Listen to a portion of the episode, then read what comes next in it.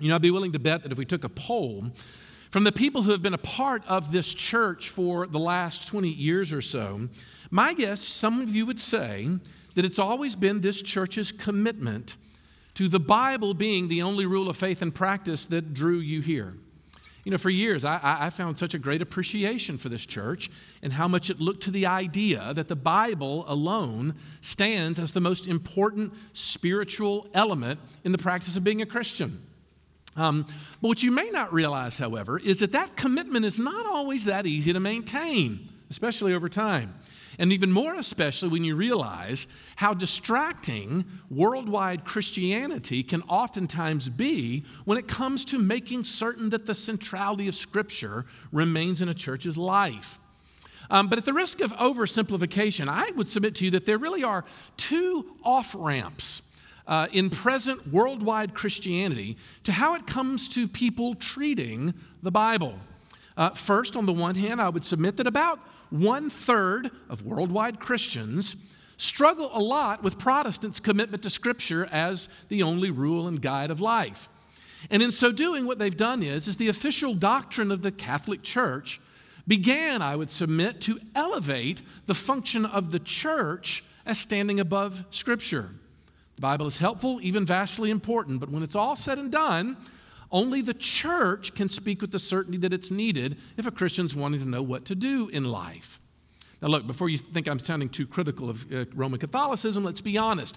Oftentimes when Protestants talk about Scripture alone as a principle of life, what they mean is uh, me and my Bible alone. But the Reformation doctrine of sola scriptura never meant that the Bible is best understood with you alone as its interpreter.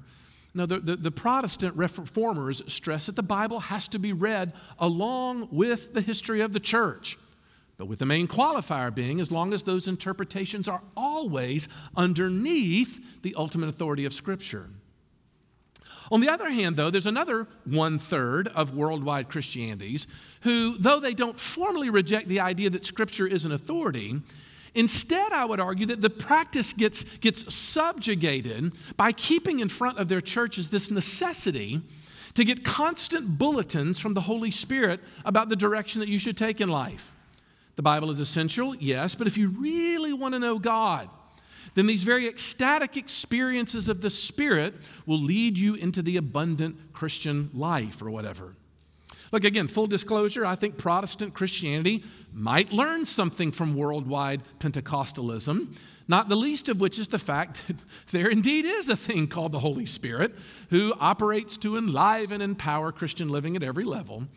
But the difference, however, is that these revelations of the Spirit, they're always intending to point us to Jesus first and never contradict nor even go beyond the clear teaching of Scripture.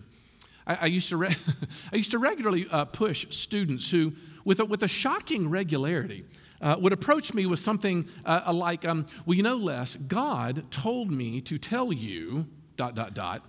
And I would always respond with saying, look, if it's okay, I'm going to try to master what's in this book first before I start to worry about what it is that God's telling you to tell me to do. But here we are as Protestants. We are the last one-third of worldwide Christianity. And I want to say as boldly as I can that I believe our contribution to whatever we are to make of the church's witness to this world is the belief that Jesus and the Bible is all that we need. That the Bible, therefore, is a living, transforming power in the life of the church. And if we simply keep the vision that the biblical authors had of what the Scripture is, then we will be much better equipped to avoid these off-ramps that constantly tempt to, to uh, uh, change God's people's uh, um, uh, attention. So three ideas as we unpack this passage this morning from Second Timothy and Hebrews. We want to look first of all at the God who speaks. I want to contrast God's words with our words and then look for some application as we see God's words and our lives. But let's take, let's take that first point about the God who speaks. Uh, you know, when I was a campus minister, I've mentioned this before, I loved to pose this question to freshmen when they came to freshman Bible study about how they dealt with doubts in the Bible. And I would say, if you could have any evidence that you wanted that would make your doubts go away, what would you be? What would it be? And the answers were typical. Seeing a miracle was usually one that would top the list. Uh, I had somebody ask for a time machine one time, go back into time. Uh, one, one person would oftentimes say, um, you know, inexplicable healings of sick loved ones would really convince them, you name it. But what I always tried to stress in those moments is the fact that, look, if there actually is a God, isn't it true that everyone wants to hear from him? Isn't that true? For some obvious reasons, yes, but mostly just to find out what he'd say. And for still others, to find out why it is that he does what he does. In other words, there is a longing in every human heart, an emptiness, if you will, that longs to be feel, filled with the knowledge of how things work. How does it all fit together? And what is my place in the world? Everyone wants to know that. I spoke with a student in my early days who posed this question, that if, that if God wants people to believe in him so badly, then why doesn't he make himself more obvious? Why all the hiddenness and invisibility? In other words, we want to hear from God, but we think we don't know how to. Over the years, though, I, I've come to believe that what, what's actually closer to the truth is that we don't like how he's actually revealed himself, which is where Second Timothy three comes in. Because Paul is exhorting Timothy, his, his pastoral understudy, to stick with the sacred writings. These alone, in verse fourteen, he says, will be able to make you wise. In other words, this is what's going to help you navigate your life. Why? Simply put, because the Bible reveals a God who speaks. This is how Paul puts it in verse sixteen. All Scripture is breathed out by God. It's actually a very literal translation of the Greek word there, breathed out. And what it means is that when God speaks, he doesn't do so through these dramatic experiences or, or even bizarre circumstances, nor is it through some mystical, unexplainable impression that, you know, just, just came over me and I just knew what he wanted me to do. No, God revealed himself to and in and through what were known as prophets, Jesus being chief among them. And when they took up their office, they gave thoughts not just that were about God, but that actually were God's words. So that in the Bible, God goes to these certain people, the prophets and the apostles, and he reveals his words. In other words, what we have is, is we have a God who shows himself through words and through affirmations, through, through propositional statements. Think about uh, Acts one sixteen. Remember when Peter is talking to the crowd there at the temple after the Holy Spirit has fall, fallen on everybody, and he's summing up the situation in which these first Christians had found themselves, and he says this. He says, brothers, the Scriptures had to be fulfilled, which through the Holy Spirit spoke long ago through the mouth of David. Did you catch that? In other words, Peter says that when I read the Psalms, I'm not reading David's words about God. I'm reading God's words through David. Now look, before we move on, we have to settle this in our mind. If I want to hear from God, stick with the Bible. That's the main lesson from this. Because the Bible's authors saw this book as being the singular way in which people can come to know God and to know his mind on things, to hear from him.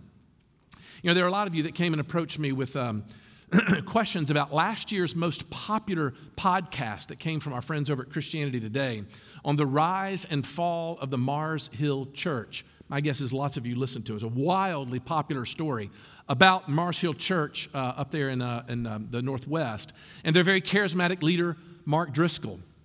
And in this spot, I really don't have anything to add to what that series sort of unpacked, except to say this, that when the moment when Driscoll began to peddle to his congregation messages that he had individually received from God, I can tell you at that moment things were inevitably going to get weird. That's just the deal.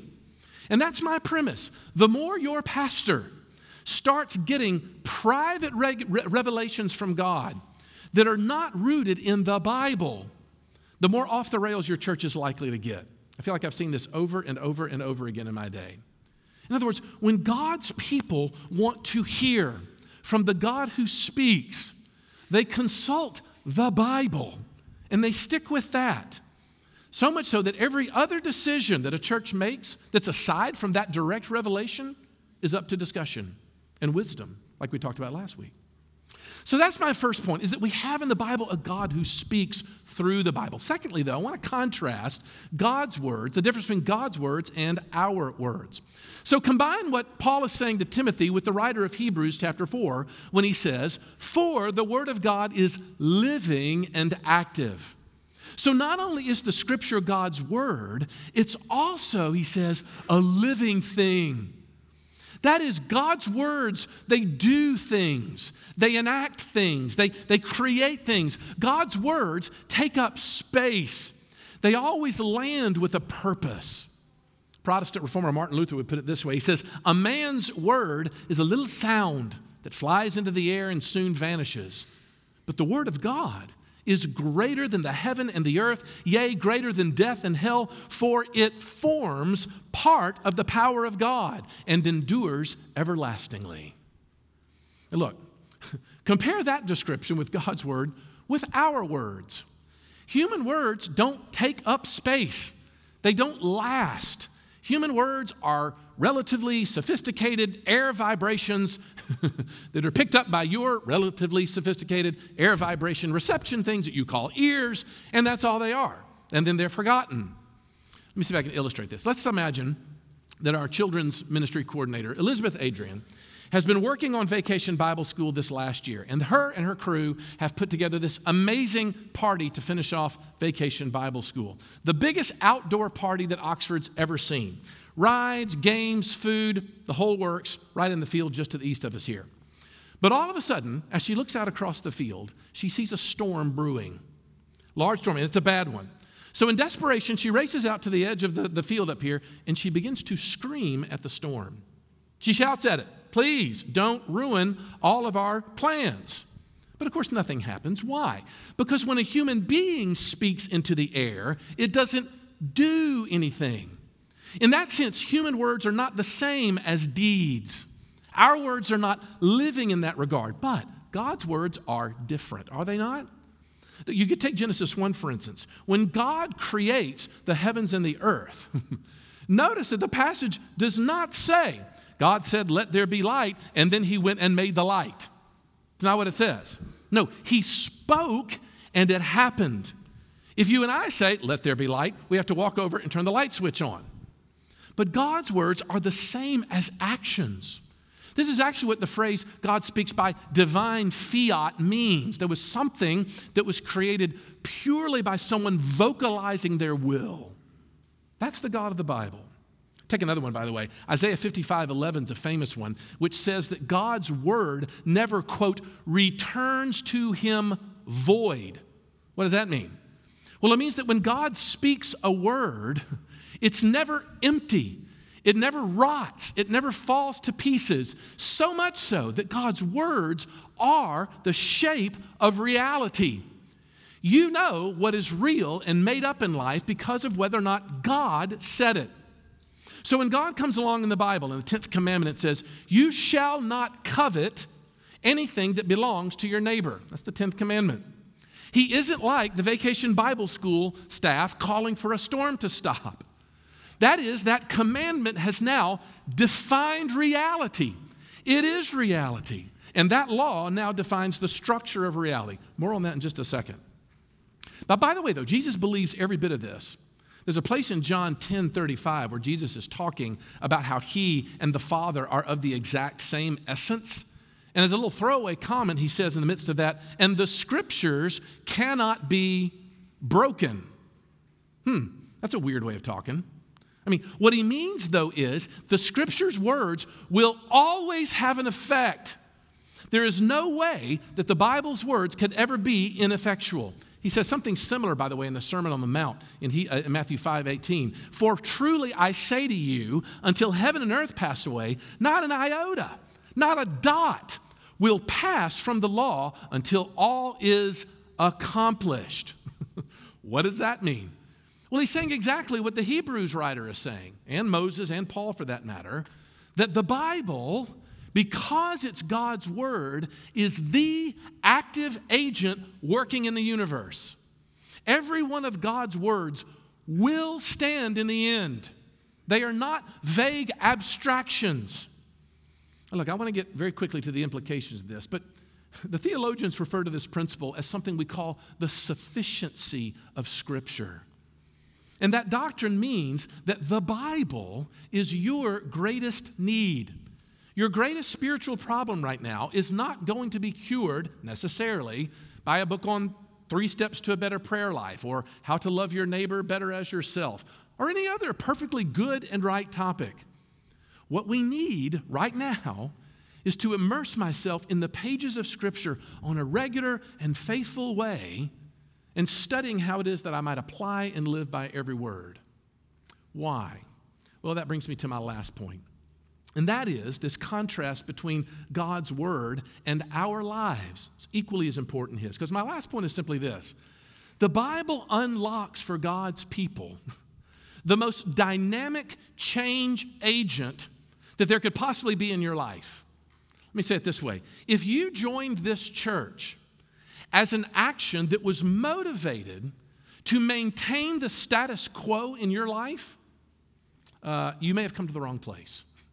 Why?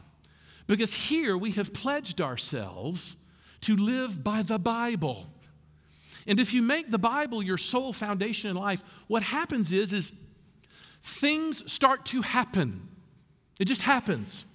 Um, so much so, uh, Tim Keller once said, I thought this was genius, that if you commit yourself to the Bible, there is good news and there is bad news. Let's start with the bad news first, so we can end on a good note, right? Bad news. The bad news, if the Bible is what it is, is that the Word of God in the end simply cannot be resisted. That's the bad news. Say it this way. The Word of God is going to break you one way or the other because it will always do its work. Jeremiah twenty-three twenty-nine says, "Is not my word like a fire, declares the Lord, and like a hammer that breaks a rock in pieces?"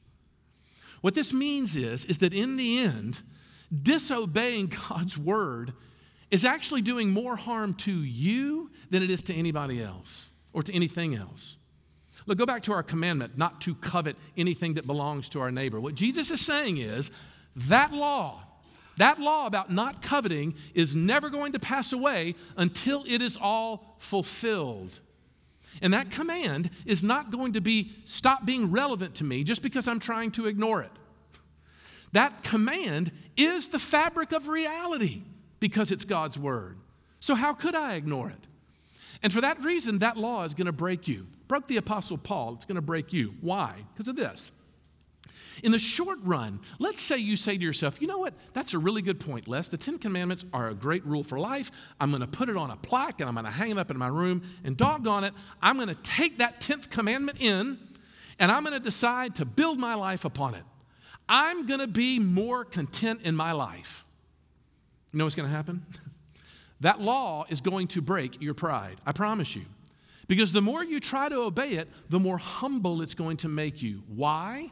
Because it's going to show you that you have to be content with whatever God has given you. That's what that command says. Be content at every single moment. But it's not going to take you very long to suddenly realize how much you hate your life and how much you look at other people's lives as having had the better path. Worse, you hate that anyone else is trying to tell you what it is that you should do. If I only had more stuff.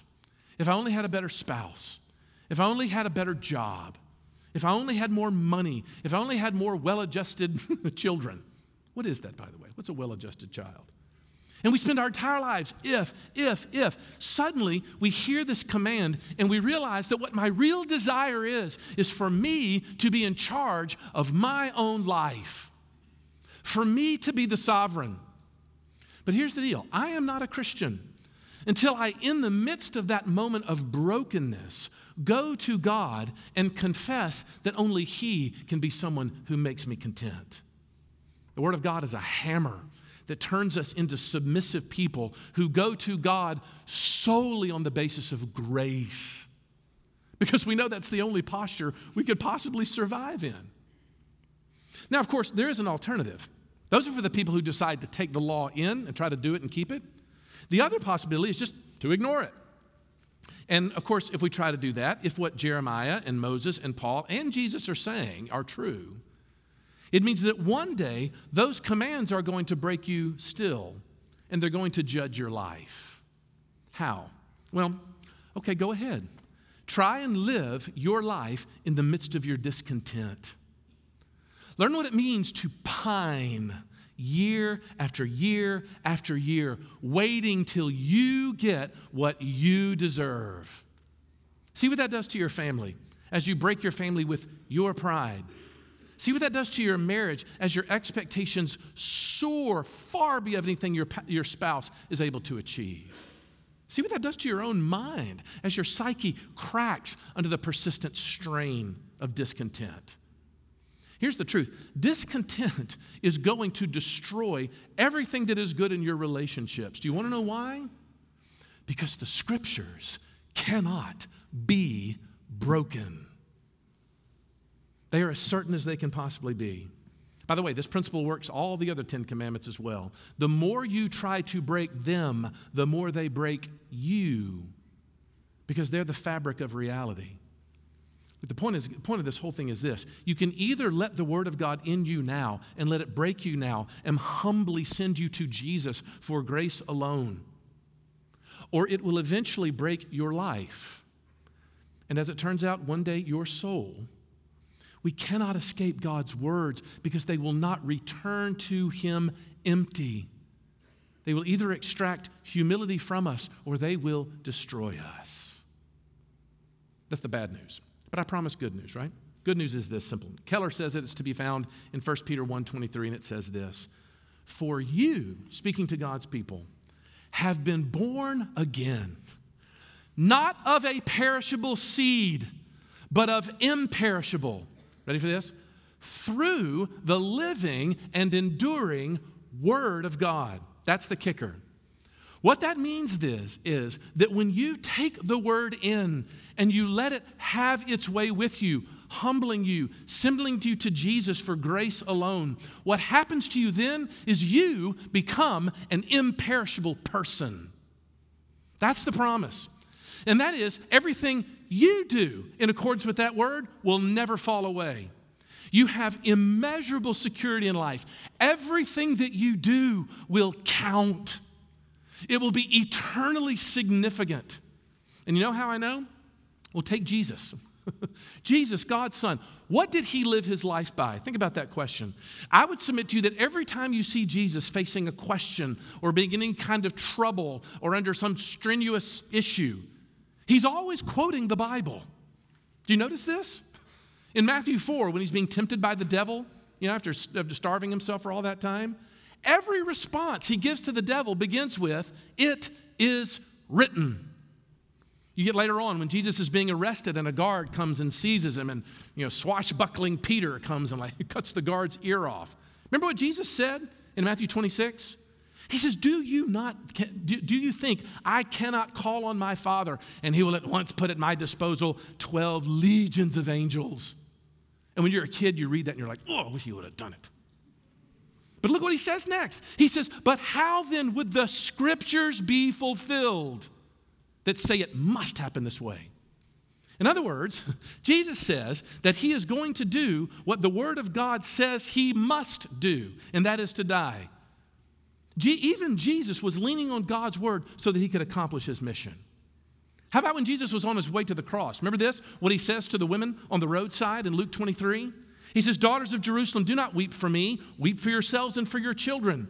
They will say to the mountains, 'Fall on us,' and to the hills, 'Cover us.'" What's He talking about? Ready for this? He's quoting Hosea ten eight. The Bible's coming out of Him.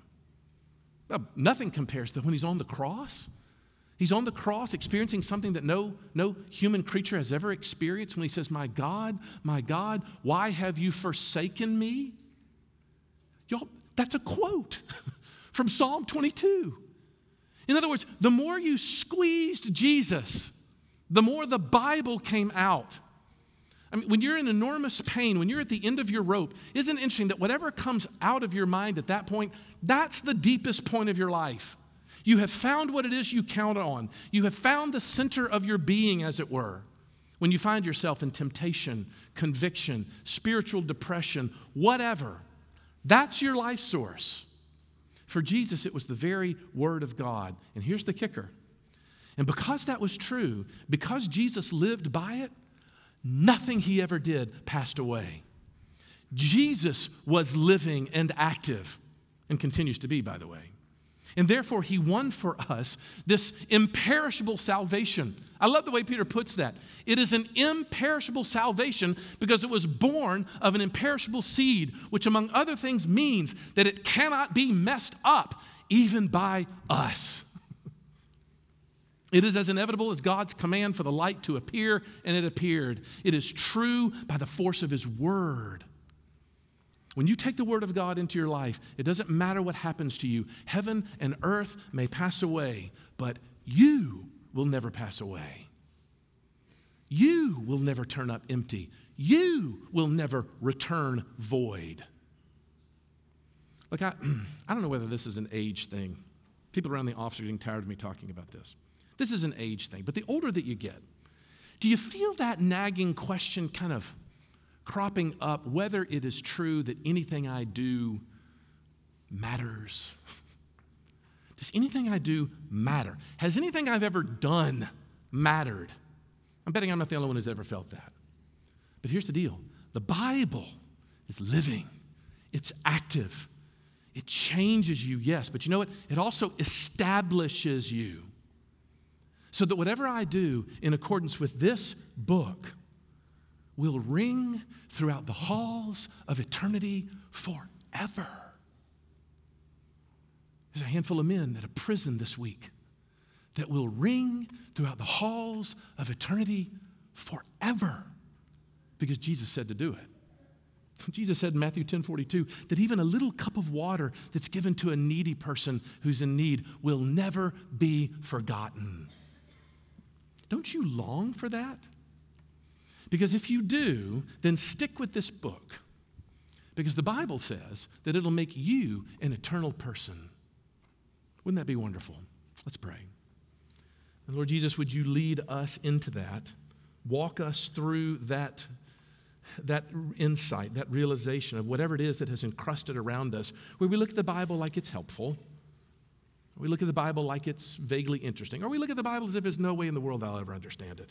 It's too complicated. But rather, Father, would we come to your word expectantly, longingly, yes, curiously. We don't understand it. We want to know more. But in the end, may you come and make us the kind of people that heal your world and ring throughout the halls of eternity. Would you do that? Abide with us, we pray, for we ask it in Jesus' name. Amen.